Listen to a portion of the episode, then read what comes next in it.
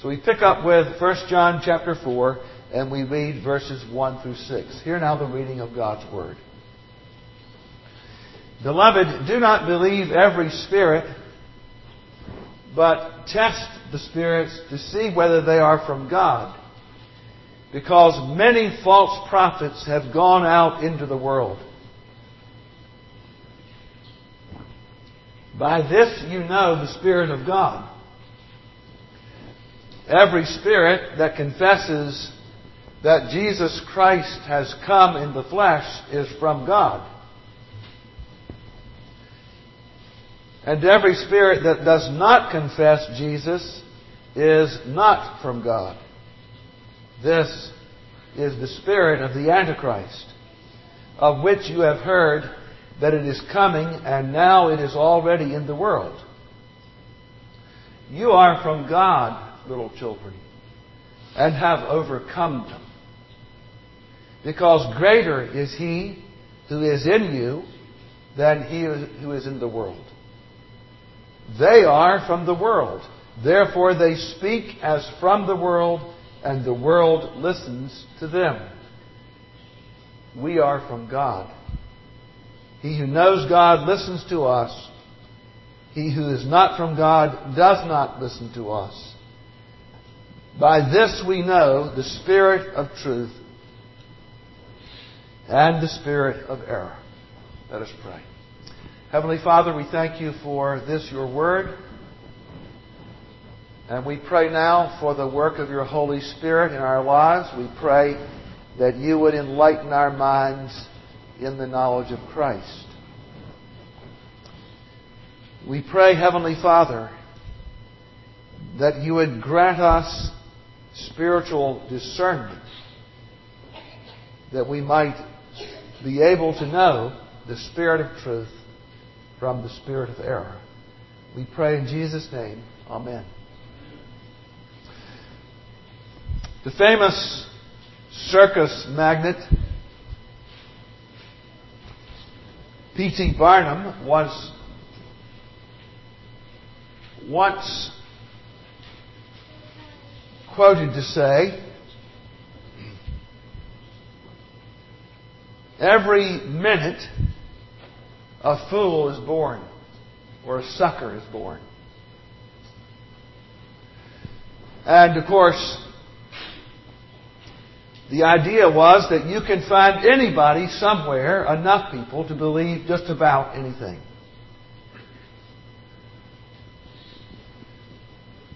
So, the one side, we have those who are gullible, willing to believe just about anything, and thus those who are out there, hucksters in the world, promoting every kind of ideology they can possibly imagine, for usually a buck, can find somebody to believe it. Now, on the other side of the continuum will be a hyper uh, skepticism where we aren't willing to believe anything or trust anything. And we in our culture have both extremes present. How do we as believers chart a path in this world where we have both those willing to sell us anything and everything, and also those who are so skeptical that they don't really believe anything. Well, John is teaching us that we can come to the place in our lives that we have a spiritual confidence, a settled conviction about truth, an assurance about our lives spiritually. And he gives us these spiritual vital signs to look for in our lives, which when present in our lives are indicators of spiritual life, from which we are able to derive a sense of confidence and spiritual assurance about our lives from which we come to the conclusion, yes, we do know God, yes, we do possess eternal life. But what happens when in the midst of that, when in the midst of the church, when in the midst of your life as a believer, someone introduces some novel teaching, some strange doctrine that begins to disturb you spiritually and cast doubt on your spiritual life, what do you do then? How do you know if a teaching is from God? How do you know if that teaching is of the truth? Or, conversely, is of this world and is from the spirit of error? We'll hear the Apostle John seeking to protect the assurance and confidence of the spiritual lives of God's people, gives them an answer to this question how do we know if a teaching is from God or is from this world? First, he charges us to be spiritually discerning.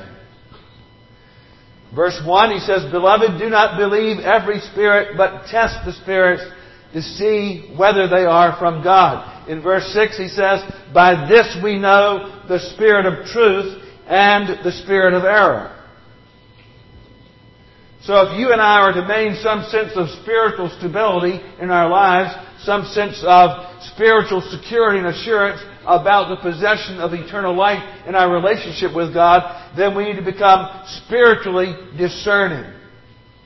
We need to be spiritually careful, not gullible, open to believe anything that anybody says, but rather spiritually discerning, not led astray from the truth of the gospel. So John warns the church about the danger of spiritual errors that might lead you away from Christ and put your assurance, if not your salvation, in jeopardy. So first we note the danger of this spiritual gullibility, spiritual naivete. There are some who are willing to believe anything. They like novel teaching. They want to know something new.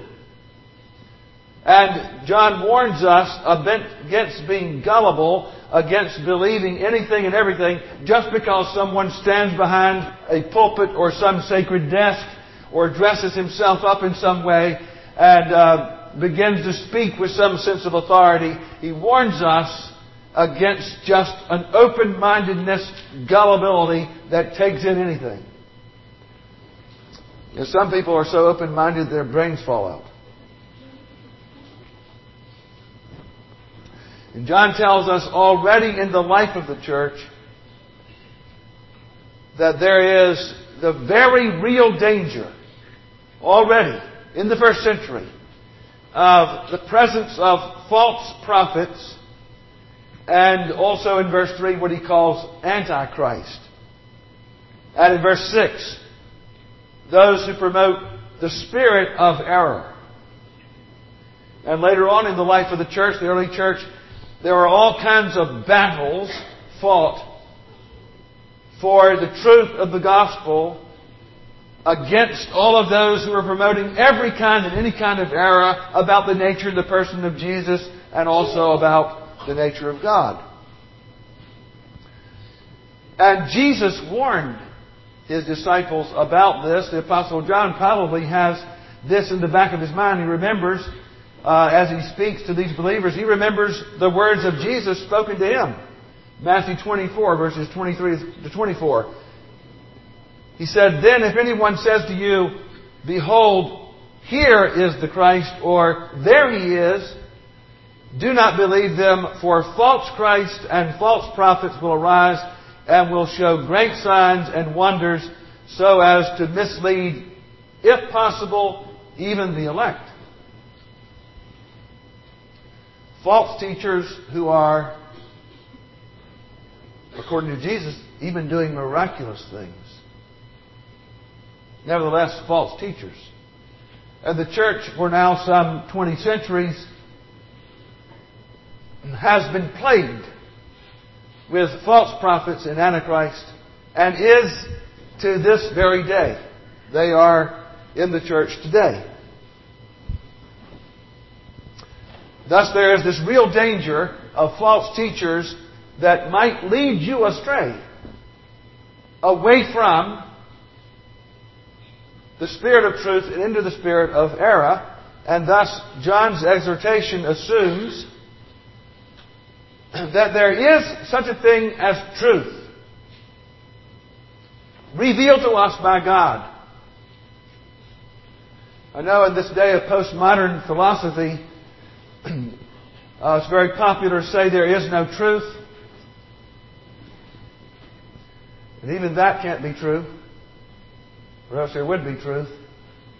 We're called to the horns of a dilemma. But John assumes that there is such a thing as truth from which you can depart. And if there was no such thing as truth, you could never depart from it, could you? You can't depart from that which does not exist. So everywhere the Apostle John assumes there is such a thing as truth from which we could depart, and there is also error about which we need to be warned. Jesus himself says, I am the truth. In John 14 verse 6, He is the embodiment of all that is true and real, all that corresponds to reality. And in John 17 verse 17, Jesus praying for his disciples, said, Sanctify them in the truth. Your word is truth. Thus, truth is revealed to us in the person and the work of Jesus Christ and also in the Word of God, both in the Word of God incarnate in the flesh and also the Word of God in Scripture. And we are not to be led astray by being spiritually gullible, but rather we are to be spiritually discerning. So we can determine what is genuine, what is true, what is credible from that which is false, and receive that which is true and good, and reject that which is false.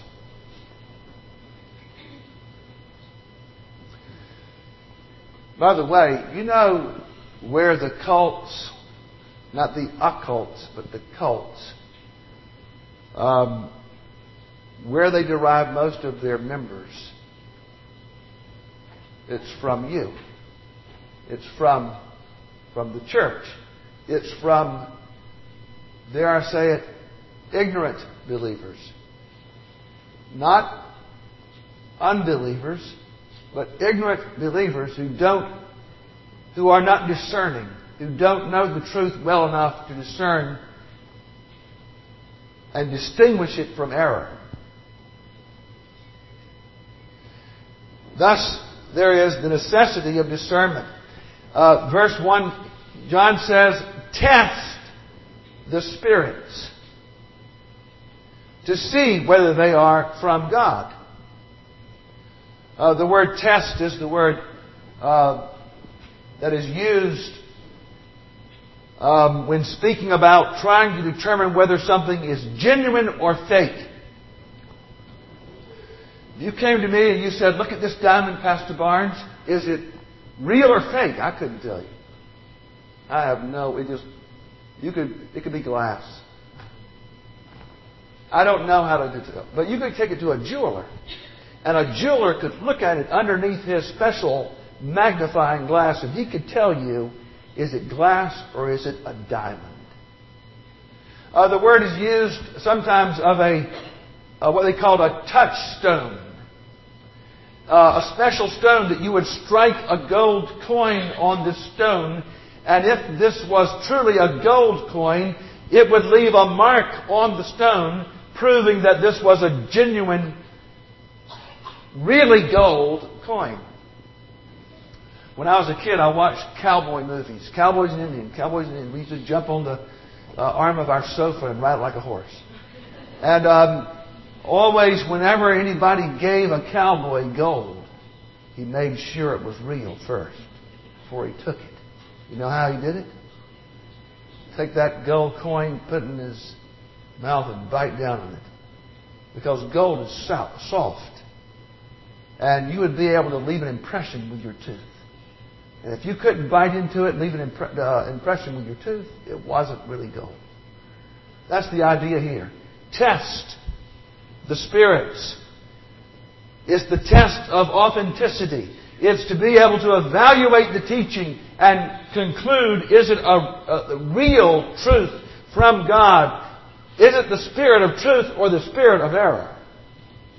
That's what you need to be as believers. You need to be discerning about what you hear. And not just gullible and believe whatever anybody preaches to you. From any place, including this place. You ought to have your Bibles open and looking at what's being said and ask yourself, is that in the text? Sometimes I hear people say, you know, whenever I hear that guy preach, man, it's just amazing what he says. I don't know how he gets it out of there. And I want to say, well, is it in there? I don't know. He just gets it from somewhere. Hey, if he's not getting it from there, you better be careful. That's what we call exegesis. That is, what is the truth of God in the text? So it's brought up out of the text, from the text. Not eisegesis, me putting something in the text. Some sermons are a message looking for a text. It ought to be the message that arises out of the text. So John tells us we ought to be discerning. The Bereans, remember them? The Apostle Paul was preaching the gospel through Asia Minor and he went from one town to another town, usually to the synagogue, and would preach there until they couldn't stand it anymore. They kick him out. And then he went to the next place. Uh, he went to Thessalonica. Some people believed, some didn't. They got mad at him to chase him out of the synagogue. He went to Berea. Later on, the, these same ones in Thessalonica came to Berea and chased him out of there too. But before they chased him out of Berea, he was preaching to the Jews there in the synagogue, and Acts 17 verse 11 says this about them. Now these were more noble-minded than those in Thessalonica, for they received the word with great eagerness, examining the scriptures daily to see whether these things were so is what the apostle Paul is pre- preaching to us, is it, does it square up with what God has already revealed to us in the Old Testament scriptures? They were examining that. They were not gullible. They were discerning. To know the spirit of truth from the spirit of error. That error will undermine your assurance insofar as it undermines your confidence in the person and work of Christ. And so you must be discerning. Now, secondly, John gives us the test. The test by which we can discern whether it is the spirit of truth or the spirit of error. He gives us a test to use for spiritual discernment. What is the test? Verses 2 and 3. By this, you know the Spirit of God Every spirit that confesses that Jesus Christ has come in the flesh is from God. And every spirit that does not confess Jesus is not from God. This is the spirit of the Antichrist, of which you have heard that it is coming, and now it is already in the world. So here the Apostle John gives us the test to employ by which we can discern whether or not we are getting the truth of the gospel or whether we be, are being taught errors promoted by false prophets and Antichrist. It is, as it were, a theological touchstone. To take this teaching that you're hearing and strike it across this touchstone and see whether or not it is genuine and real and true. Now, there could be many different things you employ to discern truth from error. Uh, we could, in one sense, say that the whole Bible is a way of discerning truth from error.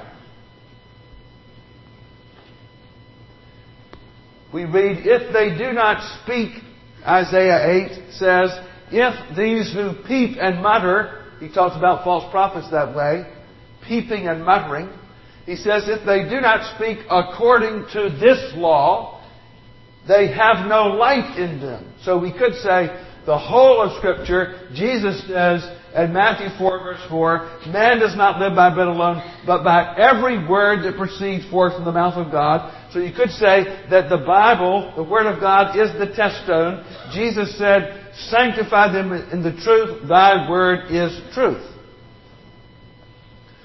Jesus himself gives us another test he gives us what, he, what we might call a moral test. He says, you want to know whether somebody's of the truth? Examine their lives. What is the fruit of their life? He says in Matthew 7 verse 16, you will know them by their fruits. Grapes are not gathered from thorn bushes, nor figs from thistles are they. So you examine the life of this person, and you see all manner of rotten fruit. That is a cue that what they are teaching may not be from God. Those are two things you might do. But here, the test is not the whole of the Word of God. The test is not the character of the person. Here, the test that John gives us is more narrowly focused. It is focused upon the incarnation of the eternal Son of God. And John then says, those who confess the incarnation are from God, and those who deny it are not from God. By this you know the Spirit of God. Every spirit that confesses that Jesus Christ has come in the flesh is from God. So John focuses in on the very doctrine or teaching that is under attack by these antichrists, these false prophets. He focuses in on the heart of the matter, the point that is being challenged by these antichrists that has to do with the very nature of Jesus Christ himself. There are some errors that we may embrace that are not fatal. You may at this very moment be all confused about baptism. How you ought to be baptized, who ought to baptize you, all you be, be very confused. But that's, that's, that's an error. You might be confused. You're not sure what the Bible teaches, but it's not fatal. You won't stand at the gate of heaven. Let me in. What was your view on baptism? Well, I believe this. Wrong. You don't get to enter heaven. Uh, the Bible teaches something about when Christ will return. It's called eschatology, the study of last things. You may be all confused about that. You couldn't draw a chart if your life depended on it. But thank God, when you get to heaven, let me in. What was your eschatology? That's not going to be asked. There are some teachings of Scripture, conversely, that are at the very heart of the gospel. By the way, I'm not saying those things are unimportant. I think they're important. I think the Bible teaches something about it. I have convictions about that. But they are not at the heart of the gospel. They are not of the essence of the gospel. But this is. If you get this wrong, you have committed a fatal error. Those who confess the incarnation are from God. That the eternal Son of God took upon himself the fullness of our human nature, body and soul, that he might be our mediator, the go-between God and man, to reconcile us to God. John states, Jesus has come. From where did he come? He came from the right hand of God the Father Almighty, from his throne in heaven, where he shared um, equal equality in power and glory and being with the Father and the Spirit. He shares the nature of divinity. He is fully God. Thus Jesus could say, I and the Father are one. John states this eternal Son of God came in the flesh. That is, He has taken unto Himself the fullness of our human nature, body and soul course, that is the point that John makes in chapter 1, verses 1 through 4. What was from the beginning, what we have heard, what we have seen with our eyes, what we have looked at and touched with our hands concerning the word of life. That the eternal Son of God took up residence in a human body and took unto himself a human soul, and we could see him and touch him and hear him. This is what John writes in the Gospel of John. In the beginning was the Word, and the Word was God, and the Word was with God. John 1 verse 14. The Word became flesh and dwelt among us, and we beheld his glory, glory as of the only begotten of the Father, full of grace and truth. This is the Spirit of truth, John says. The truth revealed by the Spirit of God. This is the touchstone. Every spirit that confesses that Jesus Christ has come in the flesh is from God. And conversely, those who deny the incarnation are not from God. They fail the test. He says, This is the spirit of Antichrist, of which you have heard that it is coming and now is already in the world. Other words, already there were some false teachers. Many believe they came out of a movement called Gnosticism. The word gnosis means knowledge. And these people taught they had a special knowledge. And those who had this special knowledge were in, and those who didn't have the special knowledge were out. And they were Greek dualists. And they believed that Jesus could not have a human body. He could not take on a human body because the human body is made of matter, and matter or any material substance is evil. The pure existence is spiritual in nature, and matter is a lower state of existence. Matter is evil and corrupts the spirit, and salvation thus is to be found in escaping the body and escaping this world of matter. Of course, the Bible does not teach that. God creates the world, He creates matter and says it is good. It is very good. In 1 Timothy chapter 4, the Apostle Paul speaks against those who promote such an ideology. But that ideology had brought, had infiltrated the church, and thus some were saying, no, um, Jesus could not have come in the flesh. He could not have a material body. In fact, one group called themselves Docetus from the Greek word dokeo, to appear, and they said, no, he only appeared to have a body, but he was never really in the flesh. And now, of course, this teaching is fatal. your assurance of eternal life is anchored in the teaching of the incarnation. If Jesus Christ, the eternal Son of God, did not come to this earth and wrap himself up in our human nature, both body and soul, you have no mediator, you have no intercessor, you have no Savior.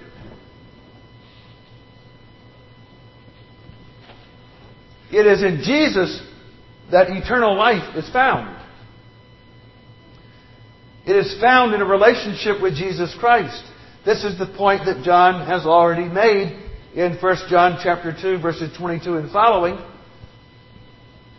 where he says, Who is the liar but the one who denies that Jesus is the Christ? This is the Antichrist, the one who denies the Father and the Son. Whoever denies the Son does not have the Father. The one who confesses the Son has the Father also. And in verse 25, this is the promise which he himself made to us, eternal life. And in 1 John chapter 5 verse 11, he states it explicitly, this is the testimony that God has given us eternal life, and this life is in his Son. If it is in his Son that we have life, and you fail to understand the true nature of the Son, you cannot have life. Insofar as you depart from the truth about Jesus, your faith is undermined and your assurance then is threatened. Thus, the need for you and I to be discerning and to employ the test when we hear teaching. Is it of the spirit of truth or the spirit of error. So lastly, we note John shows us how our assurance is secured when we are spiritually discerning. Verses 4 to 6. He says these encouraging words to these believers You are from God. How about having an apostle speak those words to you? You are from God and have overcome them these false teachers. Because greater is he who is in you than he who is in the world. They are from the world. Therefore they speak as from the world. And the world listens to them. We are from God. He who knows God listens to us. He who is not from God does not listen to us.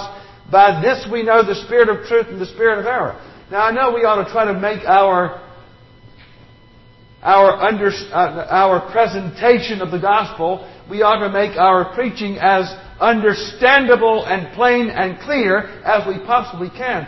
But there are some who have so focused on trying to get the world to understand that which is revealed from God that they have lost the message. Why do we expect that those who are in the world are going to understand what we're talking about? We sound like we're from another planet. We are. That's the point John's making. John assures these believers that they have not succumbed to the deceiving influences of these false, false teachers. They have rather overcome them. They have prevailed.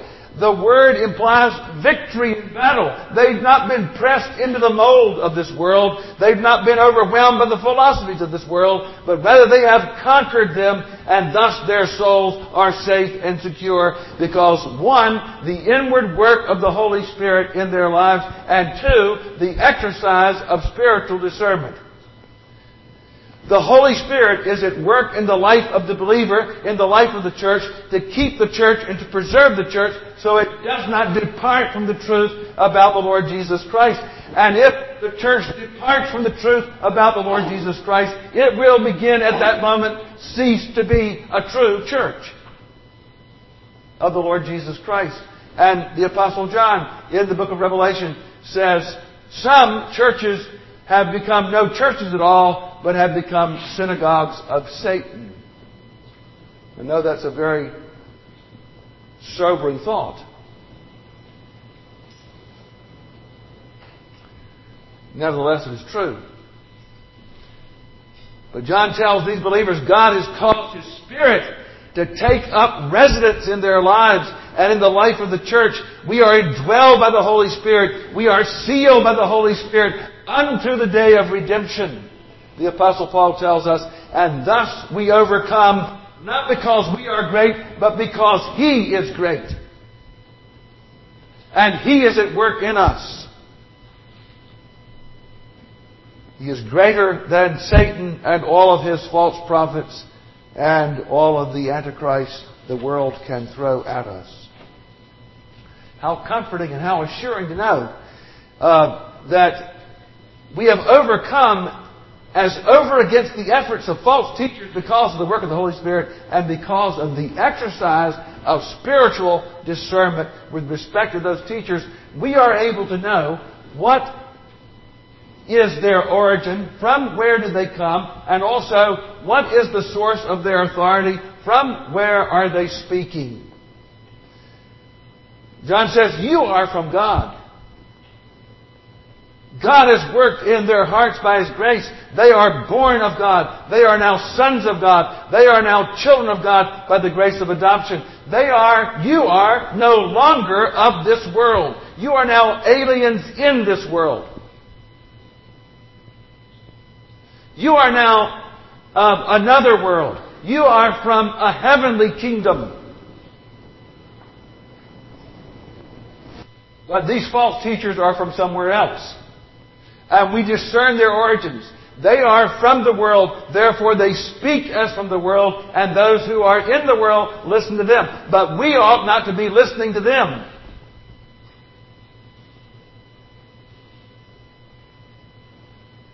Who tells you how to live? How to parent? How to be a husband? What life is? Who you are, how to deal with the issues of this life. Who has your ear?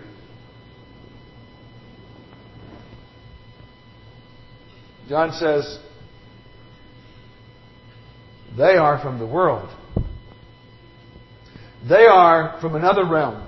They are from the realm of death, darkness, and damnation. They have a different origin. They are of this fallen world culture of unbelief and rebellion, and thus they are the blind leading the blind. We discern their origins, and we discern their source of authority. From what source of authority do these false teachers speak? They derive their authority from the world. Verse 5 says, Therefore they speak as from the world, and the world listens to them.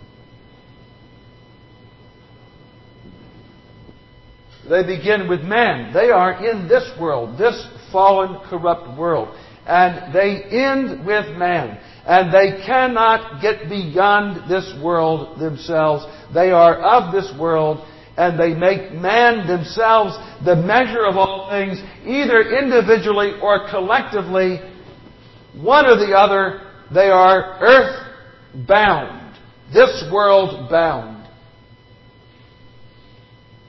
And all of their philosophies originate with them. And those who are of the world listen to their theories and opinions on everything under the sun. But he says, We are not of the world. The apostles don't derive their authority from the world. They didn't promote philosophies of their own imagination. He says, We are from God. He who knows God listens to us. He who is not from God does not listen to us.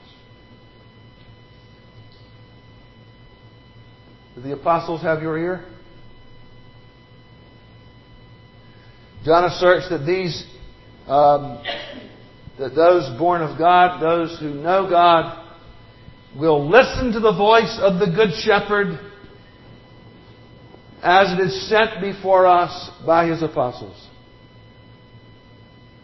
And Jesus promised that the Holy Spirit would move upon His disciples, His apostles, and the Holy Spirit would guide them as they set forth the truths of the gospel. John 14 verse 26, But the Helper, the Holy Spirit, whom the Father will send in my name, He will teach you all things and bring to your remembrance all that I've said to you. That is a peculiar and particular promise to the apostles. They were there. They heard Jesus speak, and the Holy Spirit would bring to their remembrance what Jesus had said to them. John 16 verses 12 to 15. I have many more things to say to you, but you cannot bear them now. But when He, the Spirit of truth, comes, He will guide you into all the truth. That is a promise to the apostles. He will not speak on His own initiative, but whatever He hears, He will speak, and He will disclose to you what is to come. He will glorify me, for he will take up mine and will disclose it to you. And God the Father gave to God the Son, and God the Son gave it to his apostles, and his apostles have given it to us. Therefore, 2 Peter 1, 16 to 21, Peter can say to us, We did not follow cleverly devised tales when we made known to you the power and the coming of our Lord Jesus Christ, but we were eyewitnesses of His majesty. So we have the prophetic word made more sure. No prophecy of Scripture is a matter of one's own interpretation, for no prophecy was ever made by an act of human will. It does not originate with man, but men moved by the Holy Spirit spoke from God. And thus the Apostle Paul can say, all Scripture is inspired by God. It is literally expired. That is, it is breathed out by God. Its origin is not with the man through whom it was channeled, through whom it came. The instrument, no, it, its origin is with God. And thus, the Bible is not a collection of thoughts of men about God. But it is the thoughts of God about Himself revealed to man. And so the apostle can make this what might otherwise seem to be an extremely arrogant statement. We are from God. He who knows God listens to us. He who does not come from God does not listen to us. John writes this not because he thinks he is anything, he's nothing, but rather because the apostolic word has been given by Jesus through the work of inspiration, using the apostles, as it were, as pens to write the message.